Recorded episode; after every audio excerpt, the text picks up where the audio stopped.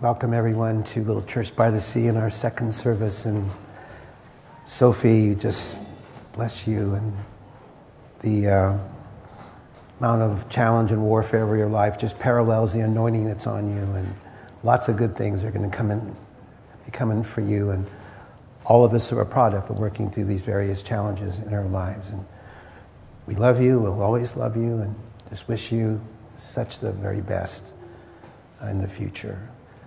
Isn't it good to be in God's house this morning? To like just this, this the worship this morning, and like, do you guys ever look at really look deeply at the words that are written that we sing?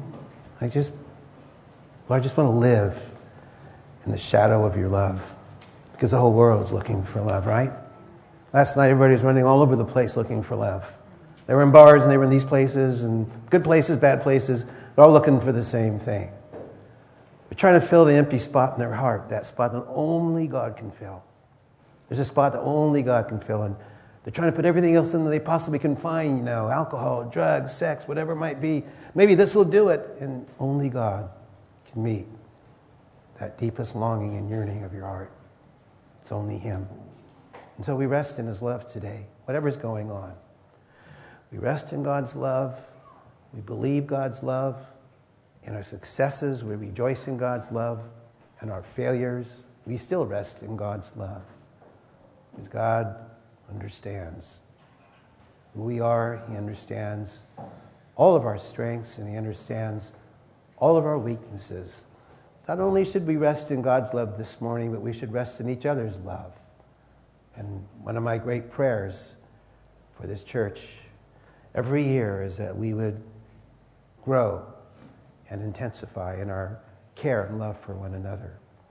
That's what it means to be a church family and connect one with each other. Fabulous a story. You know, I don't want to be outdone by Robert Clemens. Did you hear him say, Yeah, I'm teaching today. I'm excited. So here I go. I'm excited to be teaching the Word of God today. Yeah, I'm, I'm pumped. I'm pumped. Um, uh, I said in the first service, I won't be going to Jeff's young adult group because a week ago Sunday I turned 75. So I'm just like hanging in there. Yeah. I still, I'm feeling good. I'm, I'm not on the way out yet. I'm still feeling good. Chris's dad, Larry, says I'm going to catch up with him if I don't watch out here, and we shall see. All right. Well, when I was a, a young a teen, I, I, I started making these long lists of all of the items that I would need to furnish my very first apartment when I got out of high school. I, it's surprising how much stuff you need if you don't have anything. And I make these long lists to make sure, you know, I was all ready because I was beginning to feel this God given desire for independence from my parents. I uh, love my parents. I had great parents, great dad, provided for me, coached me in Little League and all of that. Had the most loving, nurturing mother you could imagine. She said words that imprinted themselves in my life forever. She said, Jay, there's nothing you could ever do, not a thing, I don't care what it is, that I would ever, ever stop loving you. She was my first expression of God. Because that's exactly how God feels about each one of you. There's nothing that you could ever do that would ever stop God from loving you. You will never be more loved by God than you are right now. God's love set on you irrevocably, everlastingly. It's set on you. And you cannot earn any more of God's love, and you cannot lose any of God's love. So my mom said that she was, they, they were great parents. It wasn't there was anything wrong with them at all, but I was beginning to feel like I'm I, am growing up and uh, I'm becoming a young adult. And uh, I, I want to start experiencing life for myself. And that's exactly what we're going to see is taking place in Jesus' life in our passage today. That Jesus, uh, in, a, in, a, story that's only recorded uh, in the Gospel of Luke, it's not, you don't find it in Matthew, Mark, or John. In fact, Luke has a number of wonderful stories, parables that are only found in Luke. It's what's one of the, why it's such a special gospel. um, Jesus is beginning to express his independence. We're going to see that in, a, in this very, very sweet and precious story of Jesus in the temple at 12 years of age. And uh, we're going to see more than just that, but there's a couple of uh, super bonuses for us. Uh, one is um, that we will read and listen to the very first words that Jesus ever spoke that are recorded in Scripture. They're found in Luke chapter 2 in our section. Uh, and then also, we will see that even at the age of 12, Jesus knew who he was, that he was not just a man, but he was also God, that Jesus understood that, that he was a unique person with two natures. Jesus Christ possessed the nature of God, and he possessed the nature of man. Undiminished deity, true and real humanity combined in this one unique person, the very very heartbeat, the very foundation of what we believe as Christians is that Jesus Christ is Lord. He's God, God and man. And we're going to take a closer look at that because it is so important that we know who we walk with and who we abide with and who we serve and who we love, that we understand what God is. And this is what Paul wrote the Ephesians when he says, I pray that the eyes of your heart would be enlightened, that you would know, you would understand what the knowledge of God is all about. And so we come into the house of God on Sunday mornings, and the responsibility of Jeff and myself and Greg and the others that teach is to impart to you as much of God as we possibly can. Not looking to impart to you ourselves, we're not looking to impart to you just information. You can go on your computer and get information. We're seeking here to receive the heart of God and the Spirit of God and make the Word of God alive. That Jesus said, Man shall not live by bread alone, but by every word that proceeds um, out of the mouth of God. So we're going to look at this precious story. It's, it's, uh, it was so uh, wonderful to study it. Uh, let's turn to Luke uh, chapter 2. Uh, it's, it's, on page uh, 8 58 in your Pew Bible.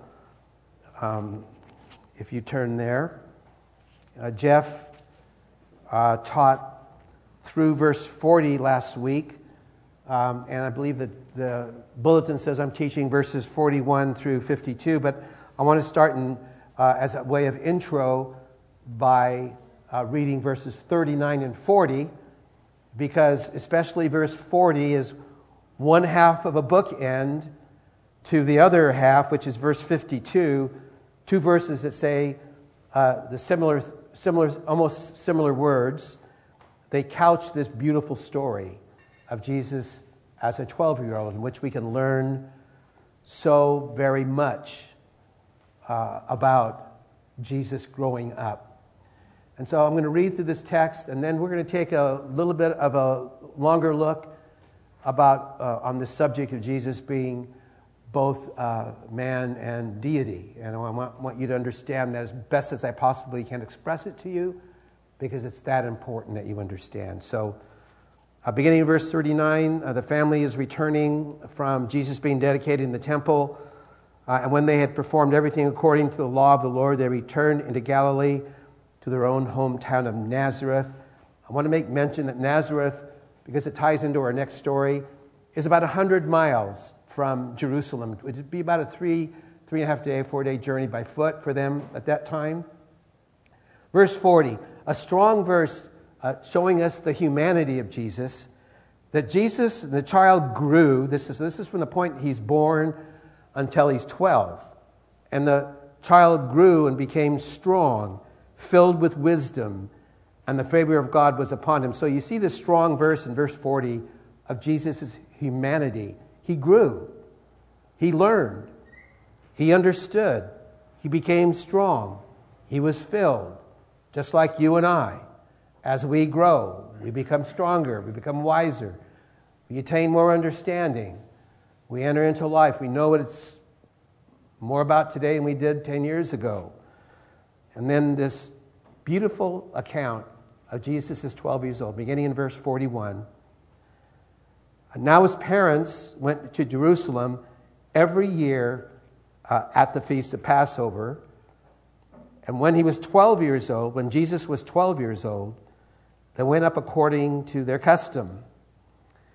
And when the feast was ended, as they were returning, the boy Jesus stayed behind in Jerusalem. His parents did not know it, but supposing him to be in the group that went a day's journey, they then began to search for him among their relatives and acquaintances. And when they did not find him, they returned to Jerusalem, searching for him. After three days, they found him in the temple, sitting among the teachers, listening to them and asking them questions.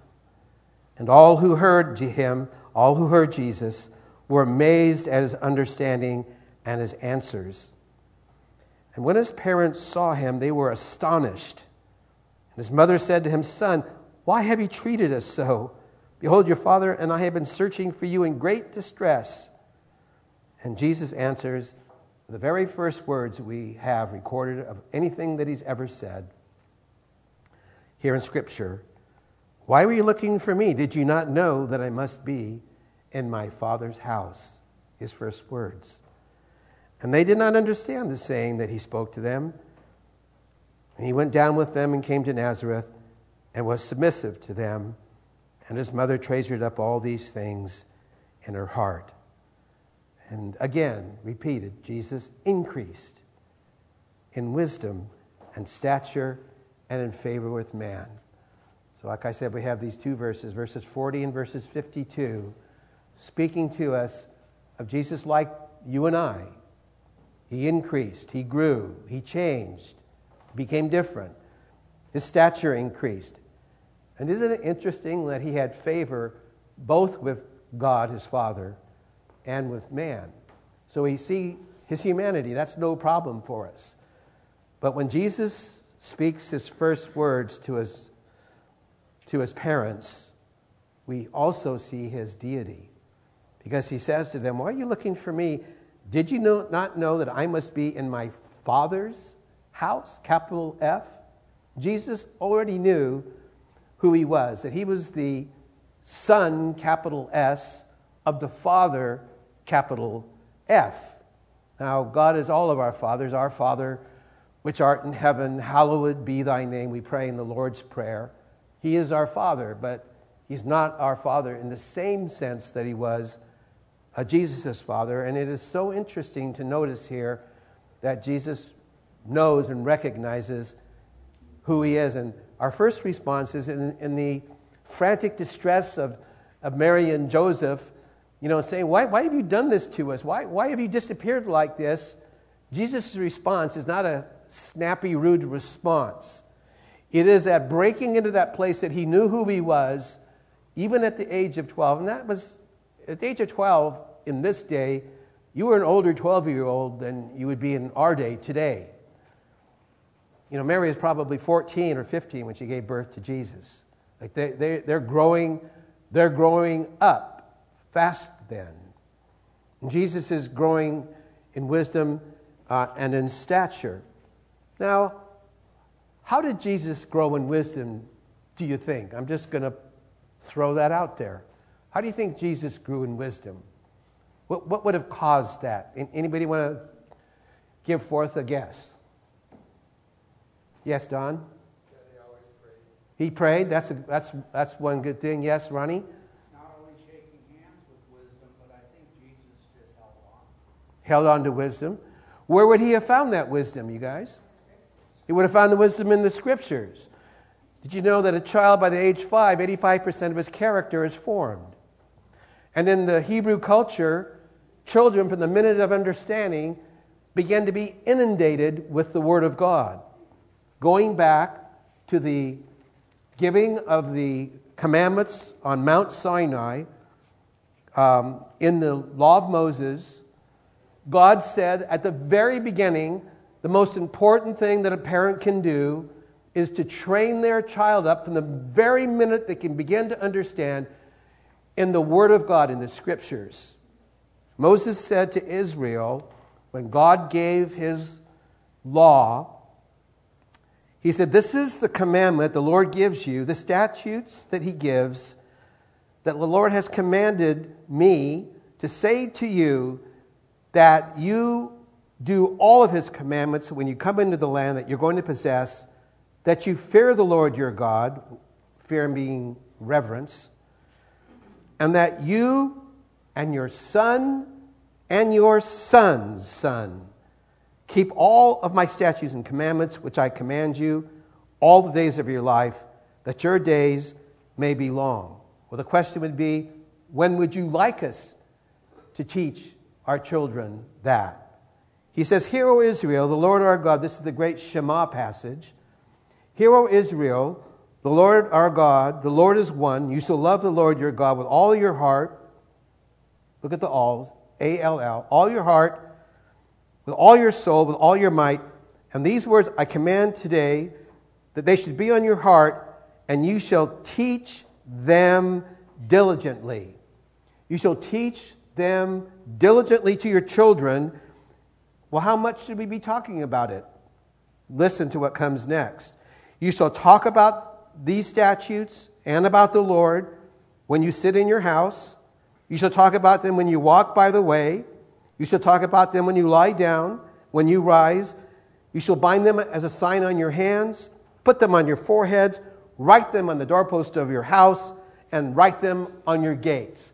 From the earliest age, in Jesus' day and up today in Orthodox Hebrew tradition, the minute children can begin to understand, they are inundated with the Word of God.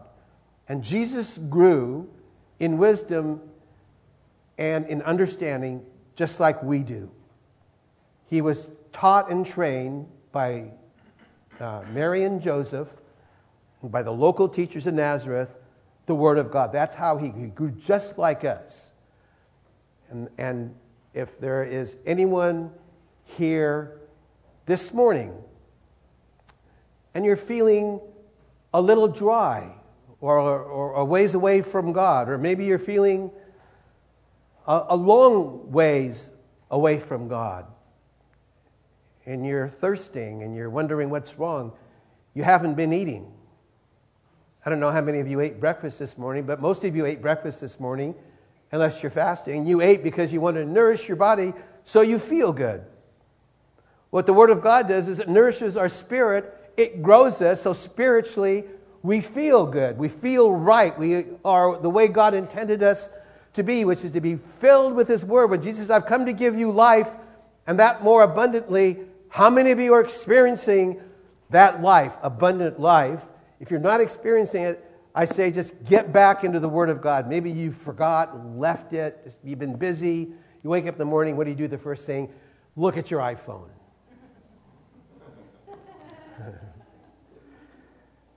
I think all of us probably could take the example of Jesus and all Hebrew children. And I hope those of you who are parents are doing the same with your children, which is when you rise up, when you sit down, everywhere you look, there's something of God. This is not being religious, this is life. God said, This is what I want you to be saturated, soaked in an atmosphere of the presence of God. Why do I like to come here on Sunday mornings? Because the presence of God is manifest. It's not enough to know that God exists, it is not enough to know that God is real. I want to know God in an experiential way. I want to experience God. And so when we were worshiping and singing, I was experiencing God's presence. Were some of you? Some of you experiencing? See, when you worship, worship, the word worship means expressing your love. You express your love for God uh, when you worship. And, and so when we do that, the presence of the Lord is released because it says in Psalm 22 that the Lord inhabits, He lives he dwells amongst the praises uh, of his people. And that's why we come here together. Come here together to meet God in his heart. We come here to get encouraged. We come here hopefully that who's ever teaching, that you're going to leave and you're going to uh, find something of God that, that, that you can hold on to.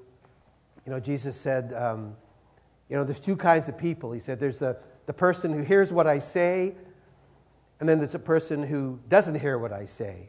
And they're like the man who builds his house upon a rock or builds his house upon the sand. The people who hear my voice and pay no attention to me are like the ones that build their house on the sand, and when the storms of life come along, it blows over, falls down, because they haven't taken the word of God into their life.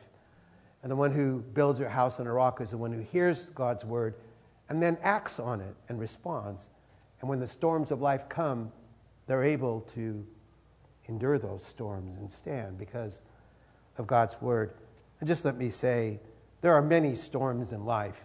Do not think it is some peculiar thing. Peter writes, Do not be surprised by the fiery ordeal amongst you.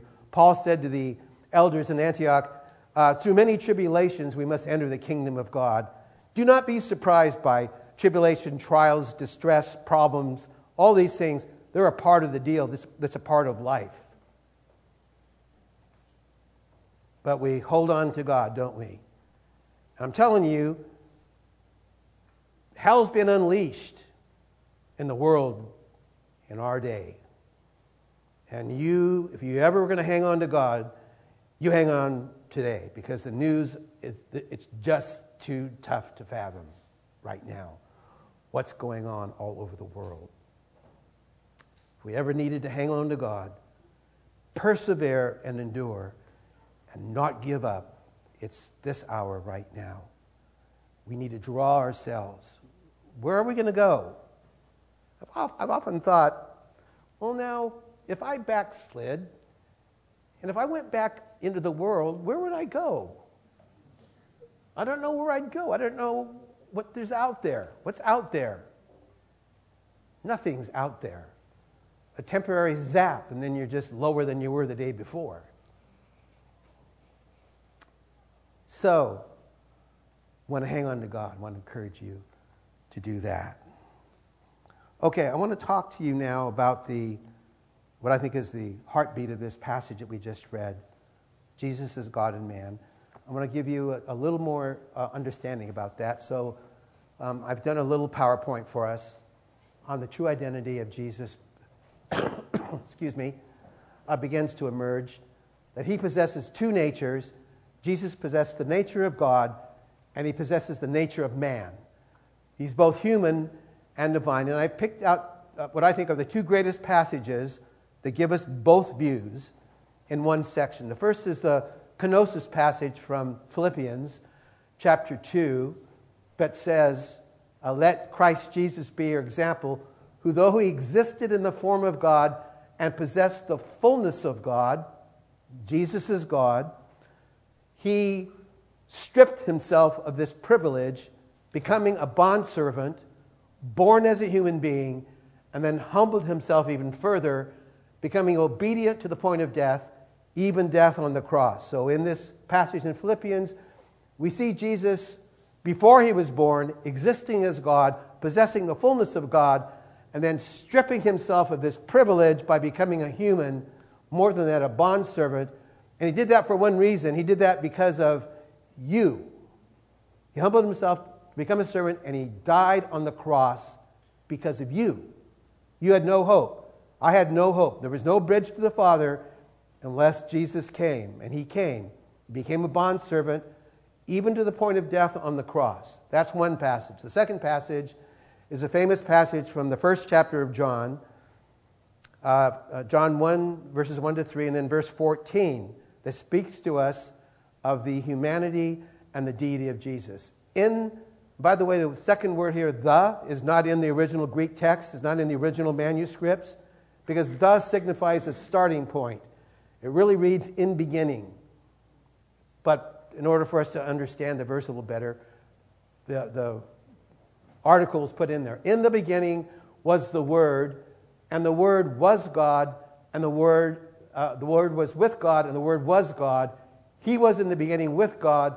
All things came into being through him. So, whoever this Word was, this Word was God, and this, this Word was also the agent of the Trinity in creation. When God said, Let there be light, that was Jesus' call within the Godhead to be the author of creation. That's what it says here in John chapter 1, verse 3 All things created came into being through him. And then we're told who the Word is, which is verse 14.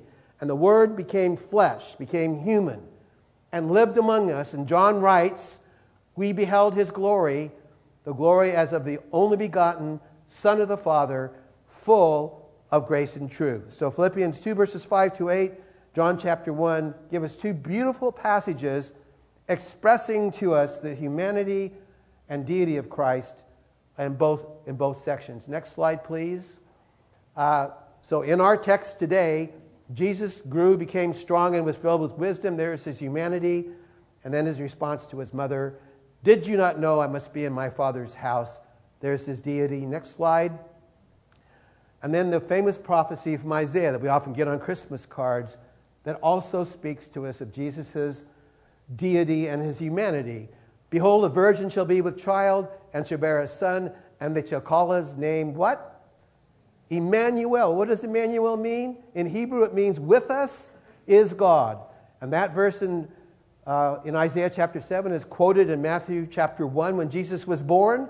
He fulfilled that prophecy when he showed up here on earth on that day with us here on earth was God in that little infant in that manger in Bethlehem. God had showed up on earth. Yeah, it's, it's a great mystery. I put down here at the bottom. The prophecy was fulfilled in Matthew. Jesus possessing two natures in one person, a stunning mystery, indeed it is, but a stunning truth. And so when you go to seminary, you, you grapple with, well, how much of God was he and how much of human was he, or how did it fit together, and what was this union? I recall the story. What, remember when the woman with the hemorrhage touched his robe, and Jesus said, Who touched me? I felt power go out. You know that, remember that story? He didn't know who touched him. He says, I'm going to return one day to this earth, but I can't tell you what the hour is. Only my Father knows. So there's certain. So what do you mean? He's both. You know what? We just trust what we can understand. And we know who Jesus is. Jesus Christ is Lord. Like I said, he's fully God, fully man, combined in one person, one unique person forever. This is the heartbeat of our faith. This is the heartbeat of Christianity. And this is what separates us from every other religion and every other Christian cult. Every other religion, every other Christian cult gets it wrong. Get, they get it wrong. Jesus is something else other than God and man. He's a great prophet, a great teacher. He's, he's God with a small g or something, something else. They always get it wrong. You can always pinpoint it as being wrong. Jesus Christ is Lord. He's God and He's man. And that's what we see uh, in our text today. All right, let's go back to our text. And before we have communion, I just want to point uh, a couple of things out to you. How amazing is it that he is at what feast is he at? He's at the feast of Passover.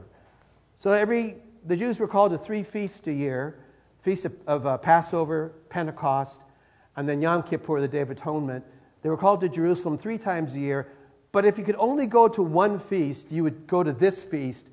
This was the most important feast, the feast of Passover, and probably Joseph and Mary we're only able to go to one feast. But isn't it significant that it's Passover? Why do you think it's significant that we're looking at Passover? What is Passover? Passover was the commemoration of Israel uh, out of Egypt in the book of Exodus. When Moses had tried to get Pharaoh to release his people and he wouldn't, finally God was going to take the firstborn in the land on that dreaded night. But he said to Moses, Tell your people to slay a lamb, take the blood of that lamb on that night, and paint that blood on the doorpost of the house. And when the death angel comes to Egypt to take the firstborn, he will pass over that house with the blood. And the firstborn in that house will be saved. That's all recorded in the book of Exodus. And since that night, the observation of, the, of Passover has taken place for all of these centuries. Jesus, in this story we've just read, is at the feast of Passover. Every single lamb slain was a picture of Jesus himself. When Jesus came on the earth, his cousin said, Behold, the Lamb of God, capital L, that takes away the sin of the world. And when Jesus died on the cross, every lamb that had been slain since that uh, Passover, first Passover night, every lamb that had been slain pictured, prefigured Christ. And there he is at the feast of the Passover. When you and I ask Jesus into our life, God takes the blood of his son and he applies that blood to the doorpost of your heart, and your sins are covered, and God will forever pass over your sins because you're fully forgiven, and you will be saved for all of eternity. Aren't you glad? Every lamb slain prefigured Christ, and Christ came, gave himself up for you and I, and we're covered this morning by his blood. And in just a minute, we'll have communion. And when we take that wine, you don't know how precious it is, I don't think. I don't think I really understand. Wait, well, it's not wine, it's grape juice for us. When we take that grape juice and take the matzah, it represents the Lamb of God who was slain before the foundation of the world. Jesus is at the Passover when he breaks through in his life and begins to reveal who he is to. You know, his parents had been 12 years. His parents got all the words of the angels. They heard it all that, that, that the Son of God was going to be born and all that. But 12 years, I they think they'd forgotten uh, what's happening here. We're not quite sure what all this means. And so they're, they're trying to figure out uh, what's happening uh, with their son, why he, why he disappeared. How many of you ever, have ever lost your child for a minute or two? Like, how many of you ever had that panic? You know, like I, I, I, you're at the Little League field and suddenly, where's, where's, where'd my son go? Or you're at the mall and suddenly they're gone, you know. And, and uh, can you imagine Mary and Joseph for three days, wondering, what the heck? Like, where is he? And where's the last place they went? Where he was. That, uh, I said in the first service, um, when my younger son was born, you know, the nurse comes in after a few minutes and, uh, and takes the baby and washes the baby, and then they clamp a, a, a name wrist on, on the baby. And we, were, we had a natural childbirth, and I was there in the room when the baby was born and all that. And, and Nikki said, Jay, you get, when that nurse came and got the baby, he says, Jay, you get up and you follow that nurse, and you make sure the tag that's put on our son's wrist is him. Because he'd read stories, you know, about, about, about there being switches, you know, by mistake. You know, that's the mother coming out, you know, first minute of birth. Make sure the wrist is right, you know. So we, we're all protective of that, but Jesus is breaking through to begin his ministry, even at the age of 12. He's in his father's house. And because he's filled with such wisdom, our text says that, you know, so if you look at some of the Renaissance paintings, they, they don't get it right. They have Jesus kind of dominating the scene, you know, and all of the, all of the um, scribes and the teachers kind of like amazed, you know, kind of like, like uh, Jesus is like he's the uh, dominant figure in the painting. That's not the way it was at all. He was just asking questions and he was giving answers, and he was submissive even to the older uh, teachers there. But everybody was blown away by, wow, where's he getting this? You know, so as much as he'd studied of the Word, uh, God was uh, anointing him, even at this age of 12, to be able to express um, to them and when he says to, uh, I must be in my father's house, he gives a clear word that he knew who he was. I'm the son, capital S, of my father, capital And because of that stance, when his real ministry began, he was persecuted endlessly because he's, he kept saying that he was, um, in, in all kinds of various ways, he was who, he said, who, we see in this scripture. He was both God and he was both man. All right, we're going to have communion here in just a second. I just want to point out one thing that, um, you know, we, we look at maybe Jesus was, it looked like he was rude, but you know, I think that, I think that getting a jolt when you're a parent and your kids are 12 and 13 and, and, and they begin to exert their independence, we see it as rebellion. But really, I think this gives us a little bit of a picture that there is a God given desire for uh, independence from your parents, that those of us who are controlling of your, of, of your kids, like like I was, uh, you just better like loosen up a little bit. You know what I mean? It's, it's helpful to loosen up a little bit and not like try to control every single thing that takes place. Uh, finally, let me close with this before Jeff comes up to do communion. We're told in verse 51 that Jesus' mother treasured up all these things in her heart. I pray what we've just read, and what we just heard, we will treasure the wonder of the Son being born here on this earth, dying for us, that as we share this table together, you and I might have life. Amen? Amen. Amen.